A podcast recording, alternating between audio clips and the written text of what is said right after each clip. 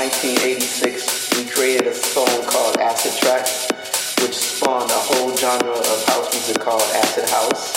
That's a sound that, that was created in Chicago and that really blew up strong in London in the, the late 80s. Acid, where did that name come from? It became acid, the twisting of the knobs, the tweaking of the sound. sound, sound, sound, sound.